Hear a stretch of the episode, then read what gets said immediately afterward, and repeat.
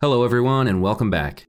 In this episode, I'm very excited to share a conversation that I was able to have with Minneapolis' own Matt Patrick. For those that don't know, Matt Patrick owns and operates the Library of Recording Studio here in the Twin Cities. His studio has housed recordings from artists such as Reina Del Cid, Phoebe Katis, and Corey Wong, as well as recordings from his own projects, such as Greycoats and my personal favorite, Mass. And none of these are to speak to the kind, energetic, and inspiring person he has to work with. So without further ado, let's dive right in. I mean, the first um, taste of, of full band tracking together was um, a record that I did down in Nashville in like two, early 2000s. And um, it was the first time where I was like, oh my goodness, there is a, a huge difference between a bunch of people sitting in a room together creating something simultaneously uh, versus multi-tracking where the drummer comes in first and plays a bunch of scratch tracks and then the bass player comes in and then you know i've had drummers at the end of that process say oh man had i known you were going to end up there i would have started with something different you know and um, and I always felt like that's a that's a shame for the drummer, and um, and and so how can we figure that out? And um, then I experienced it. Uh, everybody playing in the same room. So when I when I started working in like pro studios up here, where it's actually a commercial location recording, um, I figured out a way to, you know, try and get multiple people to play. But I had a smaller studio for my first commercial recording studio, so it was like most of the people were in the tracking room. You're in the control room rather, and the the drummer alone was in the tracking room. And so it was just like, all right, bass is going direct. We'll put uh, we'll, uh, amp over in the corner. We'll, we'll cover it up with a bunch of blankets and cushions and coats and whatever we can find.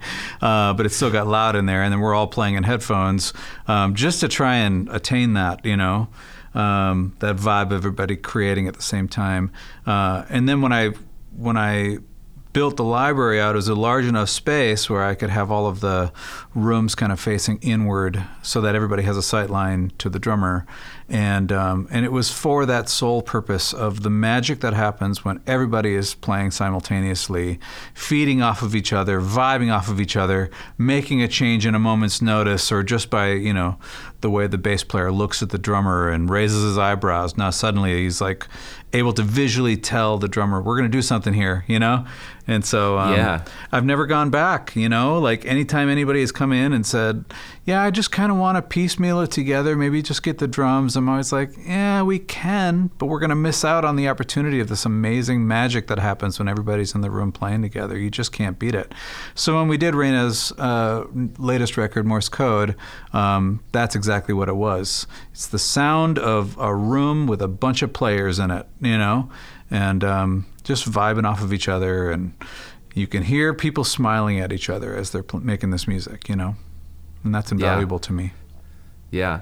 That's a really good description is like hearing I- don't know, that's something that I've always felt like you can hear when people are looking at each other. Mm-hmm. Right. I like that expression of like you can hear the musicians like smiling at each other. Right. Yep. Um it's it's it's literally audible in certain singers. Like you can tell when they're you can hear that they're having fun singing because sometimes you can hear people singing through a smile. Um, Yeah. The same I way mean, you, can, I- you can tell that somebody's smiling when they're talking. You know, it just Right, exactly. It, it creates something. Yeah, e- even if it's not a, a happier song, I will often tell vocalists that I'm producing, like just just like I say, curl the corners of your mouth up. Like I want to hear it. I want to hear you smile. I want to hear your tone get a little bit brighter, and it's gonna just it's gonna make your pitch better. Actually, uh, it's gonna make you sound a little bit brighter. So it's just gonna sit in the track better. But you're just gonna sound like you're wanting to do this right now. You know. Yeah, that's that's always a good that's always a good element of of when you're making something for yourself, a, a passion project or something, Right. to Yeah, actually be passionate about it. right, right. so my Wikipedia page is um, is interesting because I, I update the recordings on there, and it's honestly it's just a way for me to keep track of, of everything that I'm doing. It's a single place Yeah. where I can go and go. All right, here's another one that came out, and so you know the world of music is is not that dissimilar from the world of film in that you know you've got an actor who's like doing these interviews for a movie that he shot two years ago, you know, and he's like, oh yeah, I should rewatch that movie before I go in and do these interviews because he's done or she's done two or three films since then, you know, uh, and Yeah. several commercials and whatever, and so it's uh, it's a pretty similar thing for and, me and, in, and live in that I live update life my in between all that. Exactly. You know, I I update uh, that Wikipedia page um, based on when an album is released, and so. Um, you know, the Phoebe Katis record may have been released in 2020, but we probably recorded it, you know, in late 2019. You know, and so um, so there's a, you know, it makes my 2020 look pretty busy, which I have been. I have been really busy, uh, but it's more that you know 2019 is is was a was a good year, you know, and um, that's when people are, are releasing their their music is now in 2020. Um, but yeah, I've stayed really busy. Uh, There's a bunch of projects that I'm super excited about. Um, there's a new Annie Mack. She's kind of a, a local darling. She's a soul singer, but really loves that same organic, rootsy vibe of everybody just playing in the same room together. Really has like a Mavis Staples, produced by Jeff Tweedy vibe, and um, which I I love both of those artists dearly. So it was a really good fit to have Annie Mack come in and um, Noah Levy from the Honeydogs and so many other people um, played drums on it. Aaron Fabbrini played electric and upright bass. Jeremy Ylvisaker played electric guitar, and then I played acoustic guitar, some electric guitar, some Hammond organ, baritone guitars, percussion, singing background vocals, kind of filling in the gaps, you know. Um, but that album will be coming out um, probably 2021, early part of 2021, late winter, early spring. Um, she's already had one single that was released and uh, was Song of the Day on the Current, our local radio station. So that was a cool thing. Um, Yeah. yeah, I've been uh, doing a ton of mixing for artists too. I think with this crazy global pandemic, you know, I tell people you can't stop creators from creating. Even a global pandemic can't stop creators from creating. So uh, everybody's hunkered down in their homes and in their apartments, and um, they've got a microphone and they've got you know GarageBand or Logic or Pro Tools, and they're just creating, and they're writing, and they're expressing themselves through this crazy time, and so when they finish doing that, they try and mix it, and they go, well, I think somebody else could take this further, so they they send it my way, and it's interesting. Right when the pandemic uh, hit, and our uh, governor, Governor Walz, had issued the stay-at-home order, everybody was uncertain about going out at all. So we were all like in lockdown mode. Like if we leave our house, we might risk paying a twelve hundred dollar fine or doing ninety days in the workhouse, you know, um, and uh, Yeah. which which ended up not being the case, but still. Um, people had uh, people had to create, and so when that happened, I had a crazy number of songs to mix. It was like I think I had 40 songs to mix, and so for three weeks, I just brought my computer and um, monitors to my my house and set up a mixing station in my basement and for three weeks straight i was just downstairs mixing my heart out you know and then coming upstairs and having lunch with my wife and my boys, which is always great. Um, miss those times, but I'm also happy to be back at the studio where I can be really super focused, you know.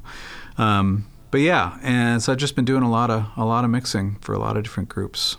Yeah, I, I do have a question about like the. Um, I guess I have I have two questions. One is a little more uh, abstract, but the the first one is is a little more direct, and that is when you talk about that magic of of being in a room and like that that excitement that you can't capture by having everybody come in and do their part one at a time and then going back and, and changing it as the song changed. What I guess because because there's projects like like you were describing where the band will record something together but then you'll add tracks afterward. Um, do you find that it's helpful to do something like that where the band is still together while you're tracking those those extra parts or is the energy of what was created in the room initially enough to like carry it forward? Mm-hmm. Um, how do you how do you feel about like the approach after that, yeah, doing the additional I, stuff? Yeah, I mean, I feel like for my my job as a as a both a producer and an engineer and a and a musician um, is to make sure that the outcome is everything that it needs to be.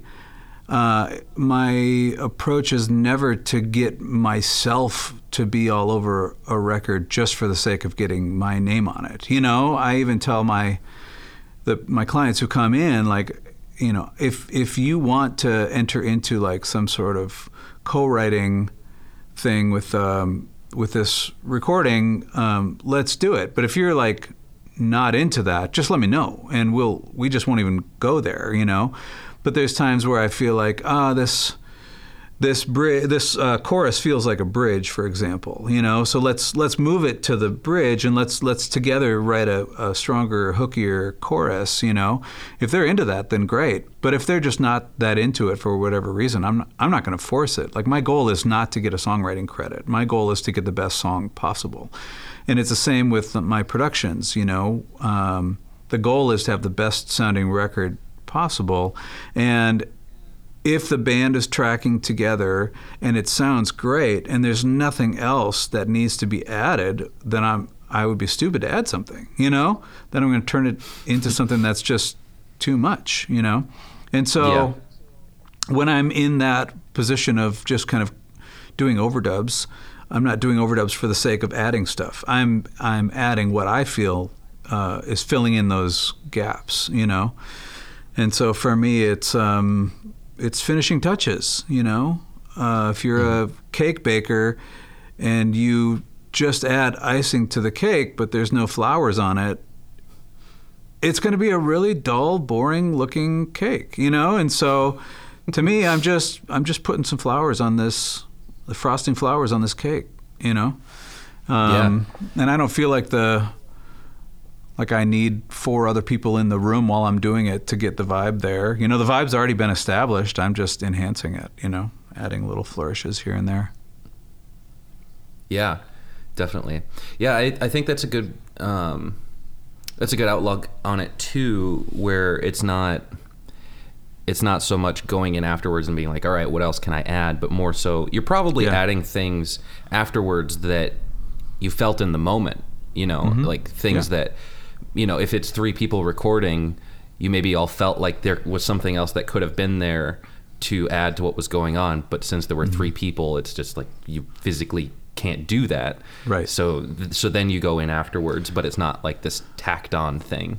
Right. It's it's a it's a it's an intentional and contextual thing. Not to mention there's just so many variables. You know, like the budget is a huge variable. You know, so like we have enough budget to hire drums, bass, and electric guitar, and I still need to engineer it. But the way that I operate my studio as a musician is I have an hourly rate, and you get the full of me for that rate for everything that I do. So if I'm if I'm engineering and producing and I'm also playing, I don't charge people extra for the playing part. I'm already here. I'm already working. If I throw on a bass or I throw on a guitar or I pull up a keyboard sound or I, you know, run in to play piano or organ on something, I'm not going to charge you extra. There's no hidden fees. You know, I'm not a hidden fees guy at all.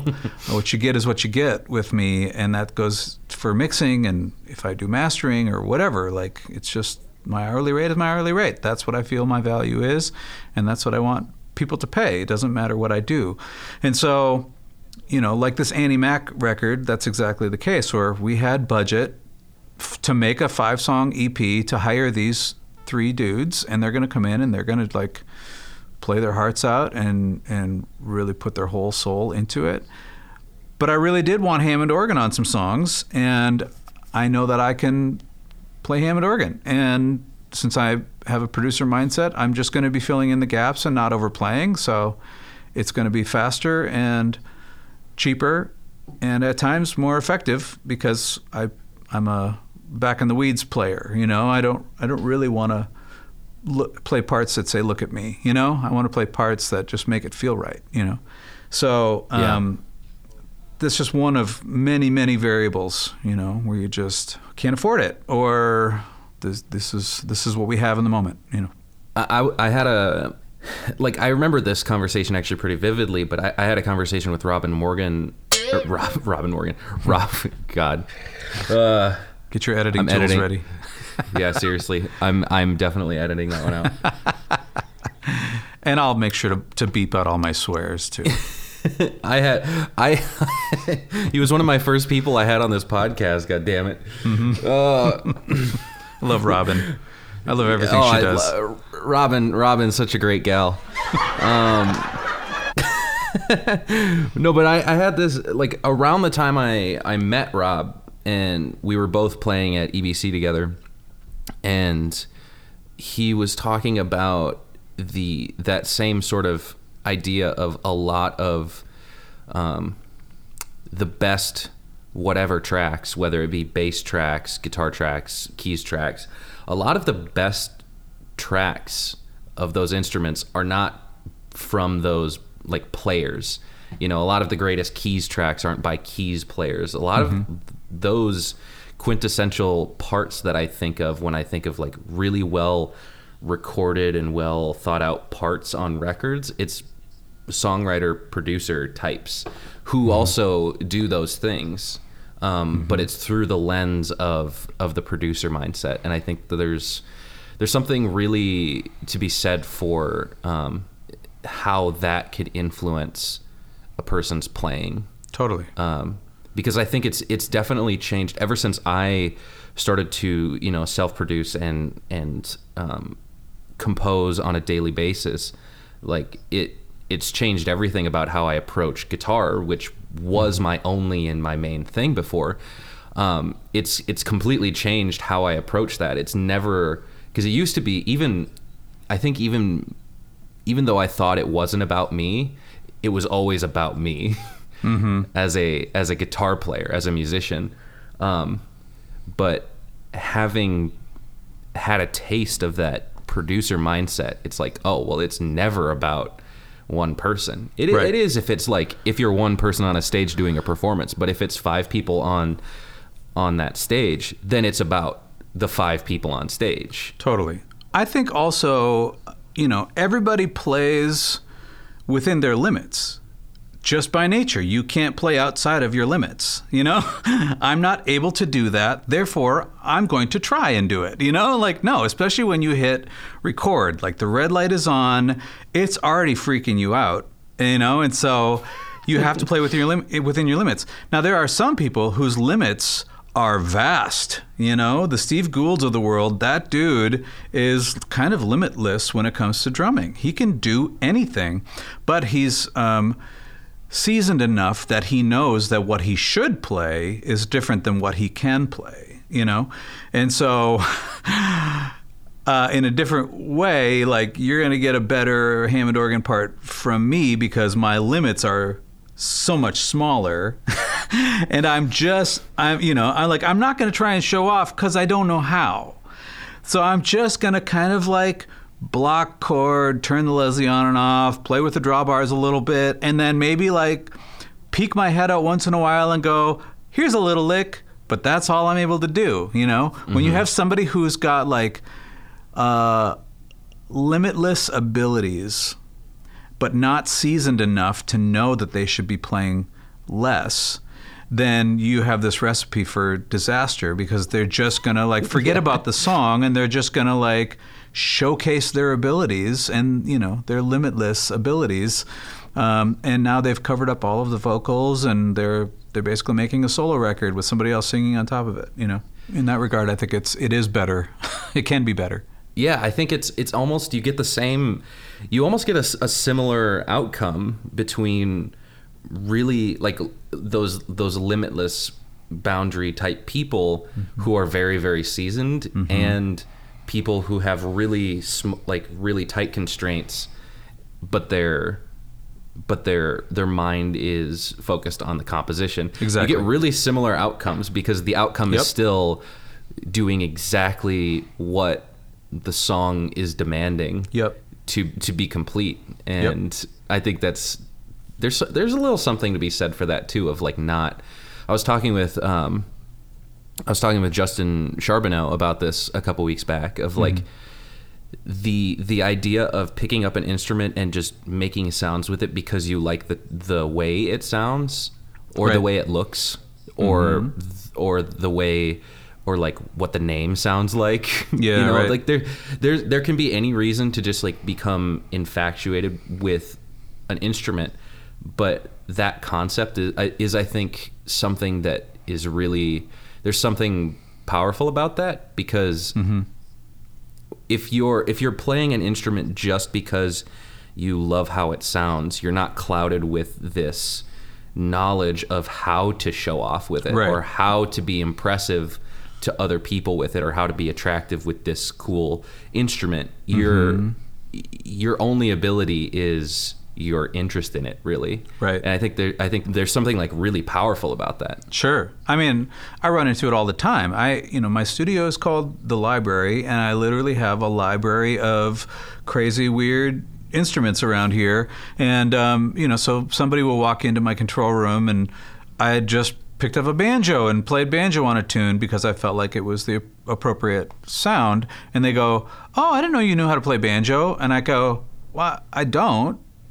You know, I mean, like, I figure out where my fingers should go, and then I record that. You know, I memorize what what that positioning should be and what those chord patterns are, and I play it for that. But I don't even half the time don't even know what chords I'm playing. I just know what sound and what um, lines I want to hear and what style of picking I want to hear, and and so all you know, people ask me how many instruments do you play, and I go, well, you know, on at a very basic level, kind of all of them. You know, like I can anybody can pick up any instrument and make it make a sound. So, in, with that regard, I could play all of them. But I'm really just a guitar player. You know, Yeah. that's that's my main instrument. But I'm not afraid to grab any instrument and figure out how to make it make a sound. And you know, there's times where I've even taken a slide whistle and tried to make a you know uh, like a theremin melody by you know playing that slide back and forth and trying to make it you know like it doesn't just go you know you can make it actually like if you could find the notes and play it and do vibrato and make it sound like a theremin you know? But most Yeah. people just think of a slide whistle as a funny clown toy you know? But you can actually make music out of it. You can play a melody on a slide whistle but nobody thinks of it you know? So pick up any Right. instrument figure out how to make noise with it and make noise with it you know limitless freedom Yeah, I think that's I think that's so cool. Um, I, I tried to learn trombone when I was Mm-hmm. in. So I played I played tuba in high school, and I tried to learn trombone for like a week. And there Yeah. there was I think some people they I can't remember if if they like put some sort of mark or they tape almost like you would on a violin for like Yep. Mm-hmm. beginners where the frets would be um, that type of thing. But I'm imagining that on a on a slide whistle. but yeah, I love how just not knowing or not being an expert can in a way be because I don't know. I used to think about like, well, it'd be nice to someday be in this position where I know all these instruments and I and I have a studio space so I can just like have no boundaries as far as the music making process goes. Um, but sometimes I think about like, what if I became a somewhat competent drummer? Not to say that I, you know, maybe someday I do, but like, I'm not, I'm definitely not now. But if I did, that would completely, it would give me this ego to protect, and I would be less. I think I would just be less ambitious when it came to writing, even when I'm mm-hmm. by myself, because I would feel like I have to do things well, and I would be scared to do things poorly. you know? Right. But sometimes just being willing to try anything, and all of it's going to be poorly at first. Um, That that that's really like a freeing thing. for sh- especially So- in the studio when you're like hey just just take the chance if it doesn't work then we just delete it you know especially in the age of digital recording just try it out if it doesn't work then we'll just mute it it's no problem i was working on a record uh, for ben rosenbush and the brighton and uh, zach miller was playing drums and he wasn't necessarily hearing like a traditional drum beat on this song, but he wanted to do something creative. He's also a magnificent uh, piano player as well. Um, but he still wanted to hear something percussive, so he did what's called um, like found piano, found object piano, where you'll take like a screw or a paper clip or whatever, and you'll actually take the screw and you'll screw it into the strings of a piano, and then when you hit the key, it does this crazy like resonant overtone thing that sounds like a like a drum, you know, with a head on it, like boom, boom or metallic, you know, like the screw will shake in the string and make it go like buzz a little bit or something, you know. So he screwed random things and put paper clips on um, on a, on the piano strings, and um, then uh, you know, so he was playing this kind of like crazy found piano thing, and then. Um, and then Jeremy Ylvisaker was playing guitar on that session as well, and he was thinking to himself like, "Well, I'm not really hearing guitar on this either. So he like went, well, you know, Zach's in the piano room. I don't hear a drum beat either, but like some mallets on some drums with like a sizzler on the ride cymbal could be cool in this one moment. So he just like set his guitar down. We were in the middle of tracking and Jeremy goes over to the drum kit and he's not a drummer. He would tell you that, but he wanted the sound of, you know, mallets on toms and this kind of sizzler cymbal and he just played it during the bridge, and we all looked up like, "Whoa, where where's that coming from?" Oh, Jeremy's over on the drum kit. since since Zach abandoned his post and went over to the piano, then Jeremy's like, "Well, I don't want to play guitar. I'm going to abandon my post and go over to the drum kit," you know. And so like, there's just amazing, endless freedom in the studio, and you know, Jeremy got drummer credit on that tune on that the Brighton record, you know, and Zach got piano credit, you know. So that's great. Back, backtracking a little bit, my mm-hmm. my more abstract question that I sort of had in mind was, um, you talked about how a lot of the 2020 projects are, you know, in essence, they're 2019 projects because yeah. you know just because of the nature of it, it takes when it released. takes time. Um, but, but I guess the more abstract question is like, what what do you think 2021 is looking like? For your studio. Yeah. Because, um, you know, I think everybody has found or tried to find some sort of new normal. Right. Uh, in in the light of just how the world has changed, and um, I'm curious what that new normal for you is is creating in 2020. Right. So you probably will see a lot more just just mixing credits uh, in 2021 when these albums actually get released or these singles actually get released. There probably will be more more singles. Um, I always kind of denote that it's a single or an EP or an album or whatever on that Wikipedia page. Um, there have been people still coming in. I had. Uh, one artist who came in to do a full record kind of in the middle of it um, and brought in you know Zach Miller and Aaron Fabbrini and Steve Bosmans played on that one. Um, but she you know she had a, a budget for a full album and even though we're in the middle of this pandemic she's like if you feel comfortable with us just all wearing masks in the studio all day um, let's just let's just go for it. And so we had three days in a row of me producing and doing a little bit of playing. And um, so, yeah, so I've got that will be coming out. This Annie Mack thing will be coming out. Um, lots of singles, lots of lots of mixing. There'll be no shortage of uh, like it won't it won't be like ten things that I've put on the Wikipedia page for you know releases from the library or that I've done uh, every year leading up until next year, and then suddenly there'll just be this you know big empty space. Um, but the, it'll just look a little differently. Just out of curiosity, is the the Annie Mack record that you're talking about is that because um, you took video of I want to say it was Aaron Fabbrini on Steel. Mm-hmm. That was a magical video. Is that that same record? That's that same, that same record. Yeah, yeah. Okay. If um, I don't know if you play snippets of anything on your podcast, but she did release a song called "Shadows of a Kingdom." and that was um, that was the one that was the current song of the day. I would love to.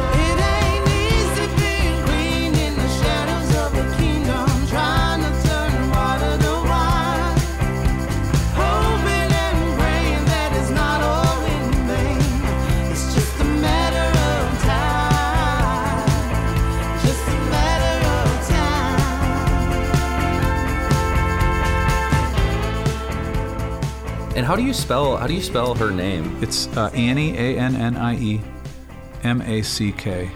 Okay, CK. Yep. Cool. Man, I'm ex- I'm excited for that now. Cuz yeah, watching that that cuz I didn't know that Aaron Fabbrini played more than bass. I Oh, only know man. him as a bass player. Oh man, he is a fantastic pedal steel player. It, it was it was magical. Yeah. So, I mean, both Aaron and I have a deep, profound love and appreciation for Daniel Lanois' productions and Daniel Lanois' songwriting and Daniel Lanois' musicianship. And he is a pedal steel player, but he plays pedal steel unlike anybody you've ever heard. If you haven't heard Daniel Lanois play pedal steel, you need to just go to YouTube and just type in those three words and have your mind blown. Um, and so Aaron actually purchased a pedal steel just because he was so moved by the way Daniel Lanois plays it. And so after he got his steel guitar, he uh, spent a couple weeks trying to figure it out, and then he learned one of my favorite Daniel Lanois steel instrumentals. And I remember him just sending me like a voice memo recording of him. He's like, "Hey, check this out. You know, I'm not trying to brag, but I'm pretty proud of figuring this out." And like my jaw actually unhinged and was just hanging there. I couldn't believe how he was like able to to make it sound exactly like the way Lanois plays. And so I had already been using Aaron for anytime I need to hire a bass player. I mean, nine out of 10 times it's going to be Aaron. The other one out of 10 is going to be uh, Ian Allison for sure. but, um, but yeah, Aaron gets first dibs. He's one of my best friends. We've been working together since the late 90s um, on recordings and playing gigs. And so he's just a really, really dear friend of mine. So of course, I'm going to give him as much work as possible. Um, but he's been on more recordings than anybody, especially since he picked up the steel. Because if I if I didn't get him in on bass because the client already had somebody else in mind, or you know whatever, then um, then there's a pretty good chance he's going to come in and still sneak his way onto the record playing pedal steel. Yeah, he's. I also love. Um, so I've only, I think I've only played with Aaron once or twice. I think I, I think I did one one weekend, and then I did like a, uh, just like another random uh, church thing with him, and he always just like he, he does one of my favorite things, which is like plays so excellently and then just doesn't regard it as anything Totally. anything serious. Yeah. Um, it's just like one of my favorite, uh, I guess, attitudes Yeah. towards um, towards a person's own like musicianship. Totally. We walked off. We walked off after doing because I mean, church is usually like three, four, maybe five songs, Mm-hmm. and we walked off, and he was like, "Well, we did it." And it was a particularly short short set. I think we only did. I think we only did two songs. Mm-hmm. He's like, "Man, we did it. We played two songs."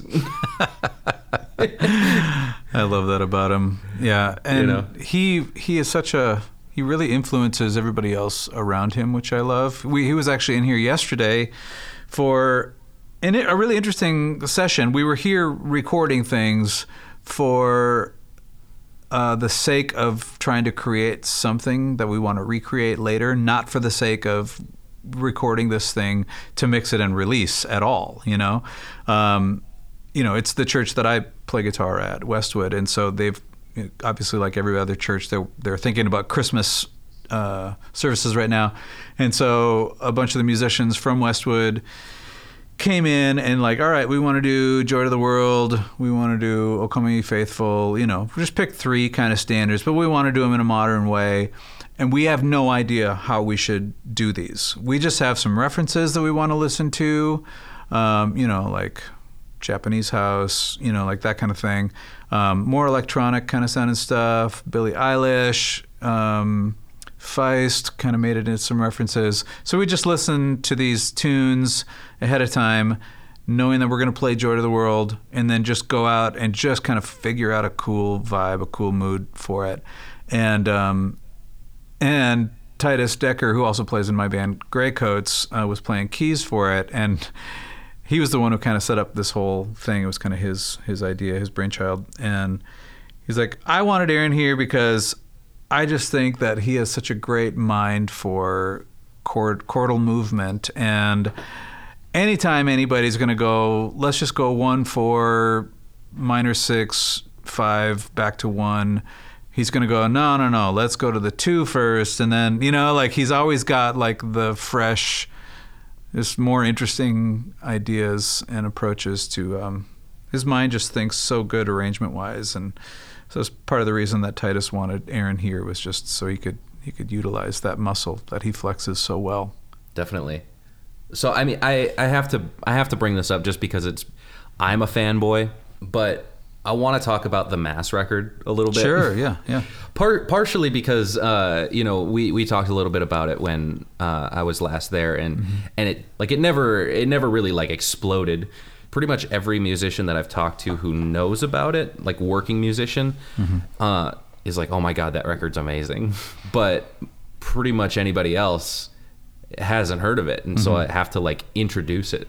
Mm-hmm. Um, the uh, evangelist marketing, which is a term I just recently I just recently uh, discovered. Um, well, thank you, brother, for going door to door on behalf of Mass. We, we appreciate it. You go out and evangelize. How does a record like that come about? Be- because you guys are because you guys are all like very busy musicians. Right. You're all very. Um, it's like you've all got quote unquote better things to be doing. Right. Because you know, it's like we're all musicians and we we make money doing this, and so why why take you know so much effort to to this passion project? But I'm glad you guys did. right. Well, you know, that's an interesting way to perceive it because uh, it was kind of birthed out of that very notion.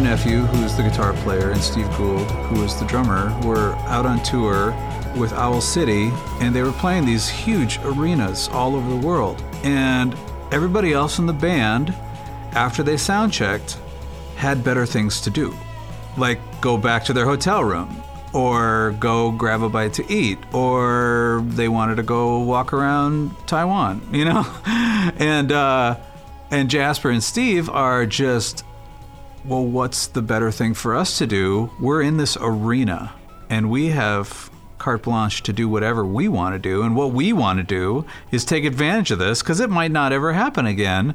So let's just play.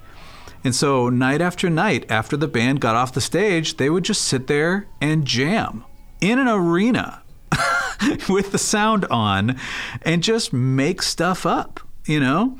And it wasn't jamming the way like modern people do, you know, jamming like funk jams or jamming like free form jazz or jamming like spoken word. It was just we're just playing music and what comes out comes out. But it definitely had a vibe to it because Steve has a vibe and Jasper has a vibe.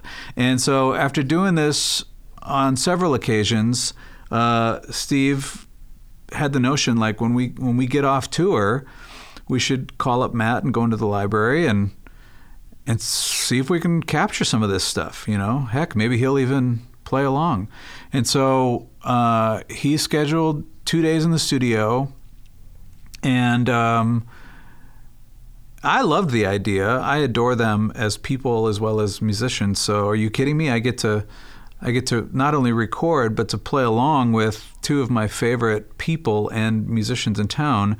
And um, so we just recorded for two days straight, and it was most of it was just kind of off the cuff. Just there was there was one tune that Steve just literally started playing a drum beat, and Jasper started playing a thing, and I had to put my ear up to my bass with the volume knob turned off and figure out what key he was in.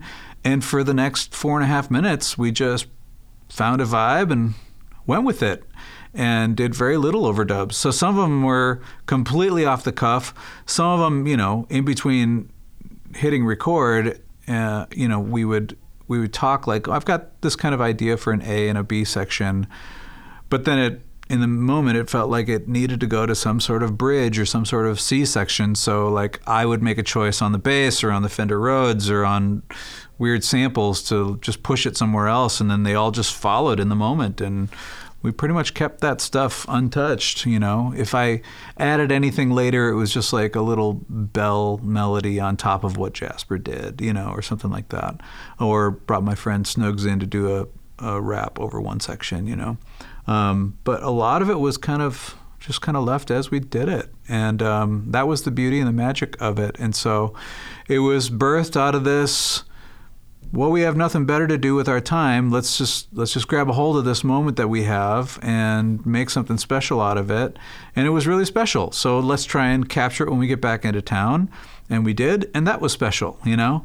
And um, and then we played one concert at Bauhaus and um, and there was a great turnout and that was really special. And it was so fun to kind of recreate all those moments that were that were recorded in just a, a two day period. You know, there there's something just hearing you talk about that makes reminds me of. Um, I was I was listening to uh, a lecture about the like the process. They were talking about Picasso, but they were just in general talking about the process of making a, a piece of art, and this concept that any piece of art is a it's a an accumulation of the process. Like it it has the process embedded into it. Mm-hmm. It's not just this. You think about something like a a, a painting, and this person was using um, a film, a Picasso film, as a description, where Picasso was painting on glass, and the camera was behind it, so you could see what he was doing, and he would sort of sketch mm-hmm. something out, and he'd I don't like that, and he'd wipe it away, or he'd sketch mm-hmm. something out and then wipe that away, and he would just mm-hmm. like you saw the process being mm-hmm. embedded into this work, and I think that that's I don't know, just hearing about like um, them sort of coming up not not coming up with an idea for a project or even like a, an art piece, um, but just having the notion of like riding that energy of like, well, we want to do this, so let's just mm-hmm. do it, and then that sparks an interest in something, and and that all sort of that is embedded in the final product. I think in a, in a big way. Yeah. Um, I think you do in the in the same way we were talking about like hearing people smiling right. while making music. I, I think you you definitely hear that that attitude of of people exploring and or mm-hmm. venturing mm-hmm. out to find something in the music. It has mm-hmm. kind of this this exploration about it mm-hmm. because it in some in some ways it's it's a little bit avant-garde um, and in some ways it's very uh, alternative or indie as as like but it yeah it's it's this huge like exploration as as a as a soundscape in my right. opinion. Well, I think that any recording is a sonic snapshot of a moment in time, you know? And so that's that was the goal from the outset is you know, we we felt really good in these experiences of being on stage and just vibing off of each other and just, you know, creating these moments that we both just really were excited about. So, I wonder if we could go into a studio and take a snapshot of it so that we have it to listen back on. The goal was never to let's release this so we can try and make a bunch of money or so we can gain some sort of musical notoriety, whether it be local or, or otherwise. Um, the goal was to take a sonic snapshot of this thing that they'd been doing, you know. We just want to document it. And so that was the goal. And then after two days, we were like, this is pretty good. I wonder if I wonder if people would listen to this, you know? And so I just mixed a little bit in my free time. I mean, it took a long time for it to finally be finished up and and released because I was just I was just so busy with other projects, um, and it was a passion project, you know. So, um, in my free time, when I had some to spare, I would mix and add stuff, or bring my buddy in to rap on it, or whatever. And so, um, yeah, the goal was again just to just to have a documentation of this music, not to try and make ourselves look or or gain any sort of monetary anything, you know. Yeah, it's almost like um, like scrapbooking, Yeah. but in an audio sense. Mm-hmm. You know, it's it's just a a way to remember, and I think there's a um, there's an article that I read a long, long time ago by by Jon Foreman from Switchfoot, and he was talking about how songwriting for him, in some ways, is the art of letting things go. Um, And I think that's a similar aspect to um, what what music, uh, like what songwriting can be for different people, or the process of recording. You know, for him, it, it it's like he describes this this concept of of having all of these ideas or all of this built up energy about a topic or something and the process of getting to like actually write and build a piece of art around that is getting to like it, it in some ways it can be i think a coping mechanism but it's a way to like truly process whether it's trauma or like social unrest or like wrestling with concepts about you know your existence and things like that. It's like a way to actually like move your life forward. It's not just this you know art art can be vain but it's not always vain. Like art serves i think a deep social and like societal purpose in in that mm-hmm. You can remember something from it and in some ways i think you can like choose to move on from something or commemorate uh, Sure. a moment in time Well, the music is like soundtrack to our life, you know, and so like whatever might have been going on in your life when you first heard the Mass record, now when you listen to it, you're nostalgic to those times. You know what I mean? Even if it's subconsciously, you know, and so that's the that's the power of music. Is you know, Steve and Jasper just wanted to wanted to document this experience and then in turn you listened to it and were really moved by it. And now you're nostalgic when you listen to it and it becomes a soundtrack for your life and is the background for you know great and terrible events in your life. That's a, that's a beautiful thing. I'm like down to my second cup of or i'm almost done with my second cup mm-hmm. I had two cups at home and then went to have breakfast with matt berry and had about four cups there so i'm about six cups in how is matt berry He's good. i haven't seen him for two years And I hadn't seen him in forever either, but now he's at Westwood, which is the church that I'm at, and he's Oh, there. yeah. He's there part time. So yeah. That's so he was here as well yesterday, um, recording with with those folks, and I play with him at least two or three times a month now. So. Yeah, I see him all the time. He and I go way back. We used to get together and have breakfast. I mean, once every few months for several years, and then life got busy. He had a mess of kids, and my world got crazy, and studio and personal and all that stuff. And so we hadn't done it in a long time, and now our our paths have met yet again. So he's good. I'm happy he's back in my life. Yeah, I think uh, definitely knowing guys like Ian and Justin Charbonneau, like I personally haven't experienced it, so it hasn't it hasn't like um, it hasn't really manifested its its meaning to me. But I I do have some understanding that the world of music is way smaller than we realize.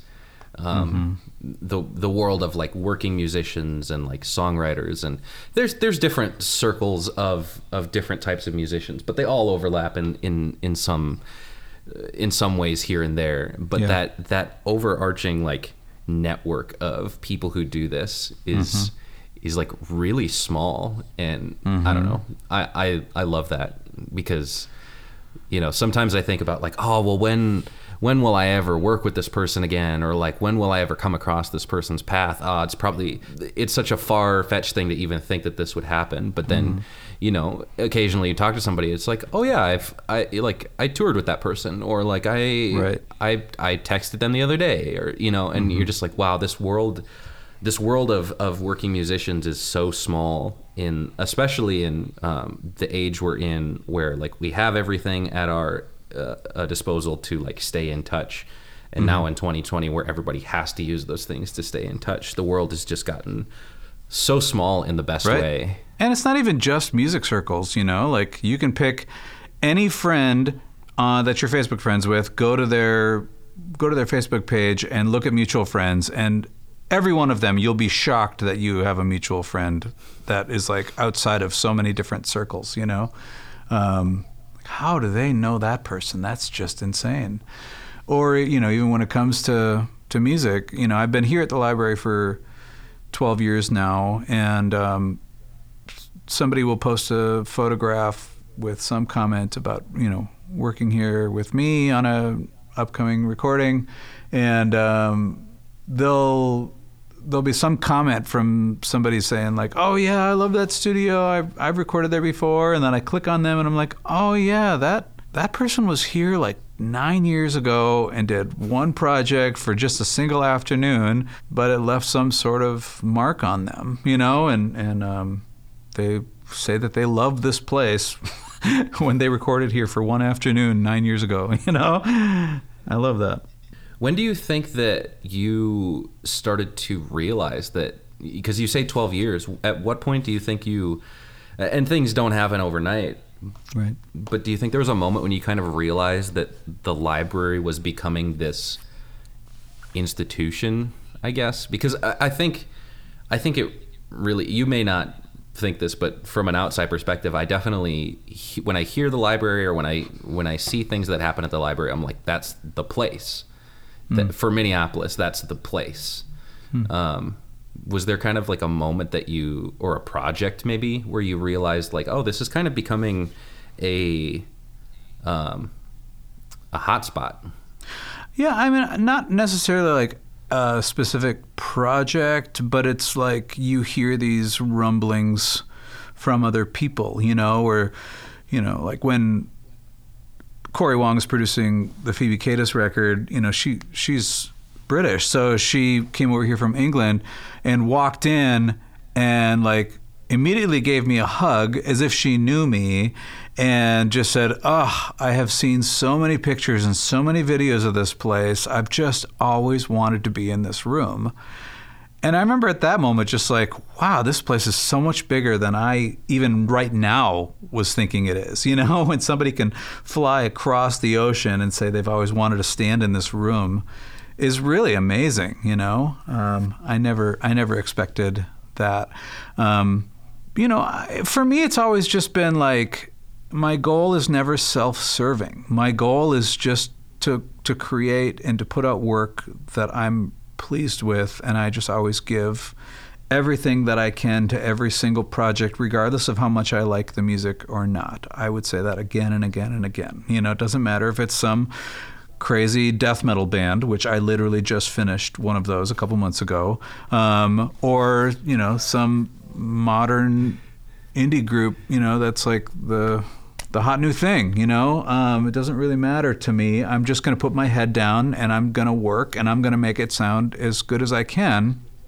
And so I think there are a lot of people who are like pursuing this self indulgent, um, it's all about me and I got to get my name out there. And kind of in a similar way as, as Mass, you know, like our goal was not to become, you know, this widely known musical project. Um, the goal was to document the music. And my whole recording career is all about that. Like I just want to document people making music and I want to do it the best way possible, you know, within my means and within my own limitations again, you know. And so, um, and it always happens organically. So Corey Wong and I had known of each other for years leading up to him ever even stepping foot into this place, you know, just because by virtue of us living in the same town and having the same basic career path, you know, we both do music for a living.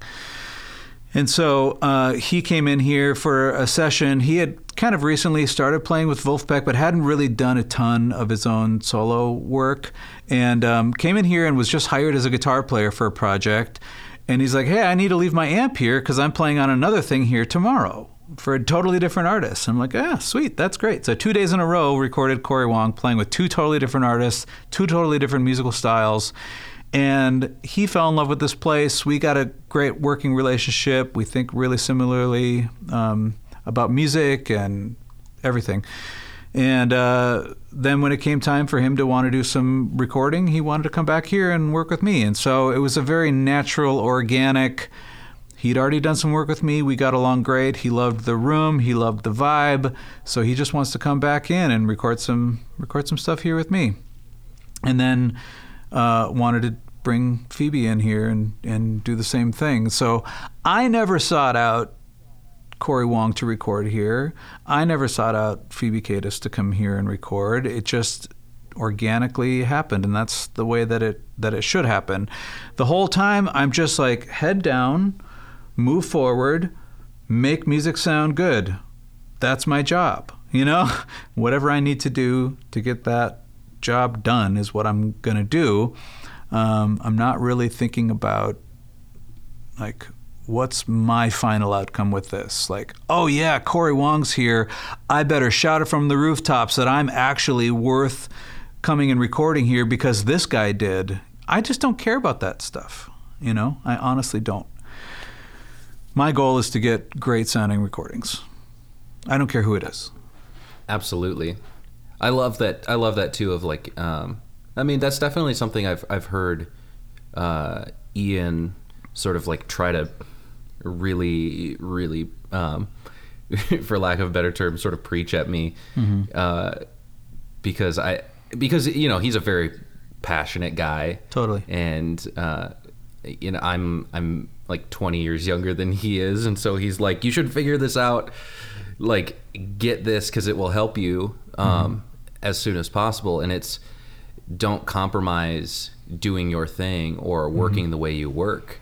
Because um, that only benefits you not not only in the way that you get to do something that's genuinely making you happy, but it by nature is going to bring you into situations and into career relationships with people that want to do that same thing or want mm-hmm. to work alongside you and and build camaraderie with you and um, I don't know. I hear a lot of that in in the stories of your projects. Is is this you know people are doing their thing, uh, whether it's it's you bringing a project or somebody bringing a project to you. It's it's people doing their thing, and that by nature of of that project coming about brings people to it. You know, it's mm-hmm. never it's never people trying to like assemble the Avengers team right. and we're gonna make this and we're gonna make the ultimate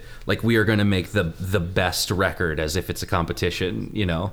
Um, right. yeah. as if it's a as if it's a, a thing you can put metrics on because it's right. art, you know, and it's it's just it's people doing something that satisfies an interest or satisfies a some sort of catharsis, I guess. Yeah. In some way, some mm-hmm. human need to do this artistic thing, this creative thing, and it just sort of brings other people to it that are also interested in that. I don't know. Yeah, you never know how things are going to come back around, you know, not just in the musical world, but in your personal world, you know, like I was talking to a guy and he's like, "Yeah, I saw you play in a in this certain band that you played with back in like you know 1996 and uh, and I was like, "Oh, crazy! What show were you at?" And he's like, "Oh, I was at this show. I actually came up to you and tried talking to you, but you were kind of a jerk." And I was like, "What?" and I was like, "Oh, 96. Yeah, I was going through some stuff. Shoot, I was probably I probably was a jerk back then. You know, I'm sorry. You know, but I ended up being like somebody who was really close to me later in life, and you never know." Like the outcome of a relationship, whether it's musical or personal or, you know, anything. And so you have to treat each recording project the same way. Like, you know, it doesn't matter who it is. I, I just finished a uh, EP for a guy named Ben Brandt, and he's got a real like great Fleet Foxes kind of vibe. Um, it's really really beautiful stuff. Um, he's a worship pastor at like a mid-sized church locally, and he wanted to bring in some of his friends to to be the players on it. Um, but he didn't have a bass player, so I ended up playing bass on it, and we needed a drummer, so Reese Kling came in and played drums on it, and um, you know, he's just released one single last week, and then he released a new single today, and um, I'm really proud of that recording. But he wasn't the type of person that I thought, oh yeah, this is this guy's going to be like a career singer songwriter guy. Um, but just yesterday, he sent me. Uh, a screenshot of an email exchange that he had with, um, I think it was Jim McGuinn at The Current, who's like their basic music programmer. And he said, uh, Thanks for sending your album. It just came across my desk. Man, this is beautiful. When you when you're ready to release this album, please let us know. We would love to spin it.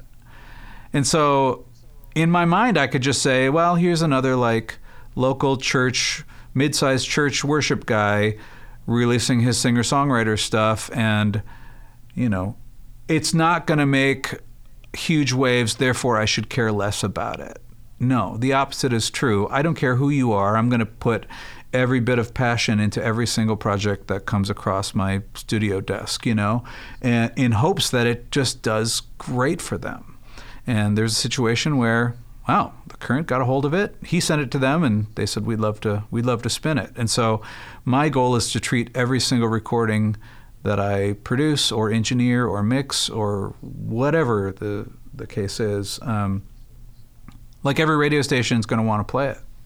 It doesn't matter who they are or you know where they're yeah. at societally or any of that stuff. and I, I like too that you point out the opposite is true of what uh, I think we a lot of times will default to as you know as people who do this for a living where it's like well my time's valuable and so I have to and my energy is valuable and I only have so much of both of those things so I'm going to allocate that to things I find more you know quote unquote more important or more mm-hmm. profitable whatever whatever that like however you define that um, mm-hmm. but saying the opposite is true it also goes against uh, the the idea that there's only so much room for like the successful people and i think the right. more the more i'm the more i'm immersed in the culture of uh, local music but also just on the grand scale of of just people who have a desire to make music actually just doing it is that mm-hmm. there is room for I, th- I think that there's genuinely room for every single person who wants to do it to do it for sure because in some it at varying degrees at like these infinitely varying degrees whether it's 10 people 100 people or like millions of people there's somebody out there who wants and is interested in the thing that you're creating mm-hmm. um, and especially now where the world is so connected like you have a much you have a much greater chance of eventually finding those people the more you do your thing. Um, but i yeah i like that attitude of of the opposite being true of of you know you you do want to treat those with just as much of your care, attention, energy, um, because it's not like there's limited real estate for great projects. Right. There's infinite space for yeah, those right. great projects. Yeah, or or that it's even possible to be like, oh, Corey's Corey Wong's here. I'm going to actually make this sound better than I normally do. You know, like that's such a ridiculous notion. You know, like, oh, I'm well, I'm going to turn the knobs better than because he's important, you know, or he's got more notoriety than person X. So I'm going to turn the knobs to make it sound better, you know? Like, no, I have yeah. my skills and I bring them, you know? It is funny to me, though, how there are some, like, I've received some emails from people who, you know, maybe they're new to the production process or whatever, but, you know, I've, I've literally had emails where the, where the person said, uh, you know, how do I audition to to possibly be selected to work with you at the library. And I'm like, oh, there's no audition. You just tell me when you want to you want to come in and record, and if I have time in my schedule, then you come in and record. You know, but it's just funny how some people just that they think that I'm like a like a like an A and R guy, or you know, I'm a scout or something. You know, trying to only bringing in the best projects here at the library. It's like no, Yeah. I I just I do my best work regardless of who's within these walls. That that also too reminds me of my friend Stephen Helvig who who runs Drop Tone Yeah, out in Excelsior, and uh, he, he one of the biggest things that he kept telling me because I was always like, "You're here five or six days a week. You're here for ten or twelve hours a day," um, and the projects vary greatly from you know like one, a lot of one-off clients to you know big uh, full-length uh, band projects that are going to be played on the current and things like that. Um, and you know the the range from that to stuff that like maybe will never be heard. I'm like, how do you even stay on top of like managing your energy, managing your your stamina? Because like you only have so much. You're Right. you're a human, and um, one thing that that he really taught me was that your your energy, your motivation or your inspiration levels, you know, has nothing to do with how good or has very little to do with how good of work you do. Um, you are as a person, you're and as a as a a creator, you are this like accumulation of all of your experience and all of your skill sets are the like your skill set doesn't go away because you have a day where you're like ah i'm not really feeling it or i didn't get to grab coffee or like those things i'm not going to say they don't make a difference but they make a very little difference as as to like as compared to like what we think they do Right. um, and and he definitely taught me that just because you're having an off day doesn't mean your skill set is gone now. Right. You still do good work, and I think that that you know what you're saying definitely reminds me of that. Is is that in a way? Um, I mean, you you can just choose to phone it in and obviously do worse work. That's that's not out of the realm of possibility. So it's important to like stay, you know, on top of it. But um, the the beauty of it too is that the the work that you do with you know the quote unquote A-listers is the same work that you do with everyone. Right. You know, your Yep. your skill set is your skill set, and and it, Mm-hmm. it never goes away just because you're you're tired or you're not you're not feeling you're not feeling this divine inspiration. It's like you still have the power to make something beautiful. Yeah, and the other thing that I would add to what Stephen has said is you need to make sure that you're taking care of yourself outside of work. Like even though like I play music and the word play is in there and so like some people think like oh all you do is play, lucky you. You know what I mean? It's still work, but I but I do get to play, which is which is awesome. um, but I don't work 16-hour days. I don't hardly ever even work weekends because I value my time off. I value my time with my wife and my two boys. Um, I value getting a good night's sleep. You know, I value spending time with good people that I love and and eating good food and you know playing with my kids. You know, I value that stuff. So I feel like it's diminishing returns if you end up going 12, 14, 16 hours in the studio. Like, why bother? Call it a day, come back when you're fresh, and you're going to play better tomorrow anyway. So I'm pretty much a consistent 9 a.m. to 5 p.m. Monday through Friday only recording studio guy, and feel fortunate that most of my clients can work within that time frame. Um, but I don't know. I think that people appreciate that I value that time off, and they know that I'm going to give them my best when I am here for those eight hours per day. Um, and if I'm here for longer, I'm not going to give my best. So why would you want not my best? So Yeah. take care of yourself outside of the time that you're within the walls of your work, whatever you're doing. Yeah, almost to go back to an earlier point, it's like that that by by nature is drawing people to in into your circle of people that you work with who mm-hmm. appreciate that that that is your workflow that you do mm-hmm. value that time away to then benefit your time in the studio. Right. yeah i think that's i think that's unassailable. Mm-hmm.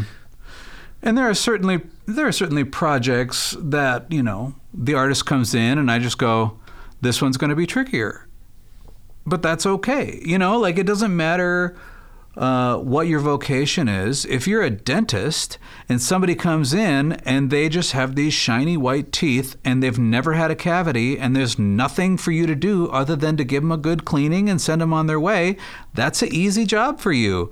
Then somebody comes in and their mouth is messed up and they've got cavities and they've got abscesses and they've got, you know, rotting out teeth.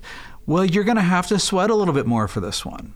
You're going to have to put in a little bit more time. You're going to have to be too close to this person with terrible breath for what much longer than you care to be. It's still going to be tricky, but you don't just go, well, this sucks and have a bad attitude about it. You just go, no, I want to make this person's mouth better. And that's Yeah. the goal, you know? So Yeah. some days are harder than others, but I still love doing what I do. I still feel fortunate that I get to do what I get to do. I don't take it for Yeah. granted. And I also know, and somebody said this to me a long time ago. They were like, "We're, you know, this is another record producer, local studio owner, engineer. Like we are in the business of making people's dreams come true." And I was like, "Wow, that feels so lofty." And there's a lot of weight to it, but I was like, I feel like I want to carry that weight, you know? Like, I've had clients come in the door that literally saved up every every penny that they've ever made in a tip jar at a gig, you know? And like, here's my $4,000. Can you record me with it? And I like very graciously grab onto that $4,000 and go, "Yes, I will make you the best possible record I can make with this $4,000, you know, or this $400 or this $40,000. Like, I'm going to do my absolute best for you in this, you know? Um, Right. Man, I have really enjoyed this. I'm glad that we got a chance to to make this happen and and you have license to do whatever editing to the stuff that you want to do, so. I'll I'll clip your I'll clip your audio to make you say all sorts of atrocious things. yeah. You're going to rearrange my senses so I just make no sense at all. yeah.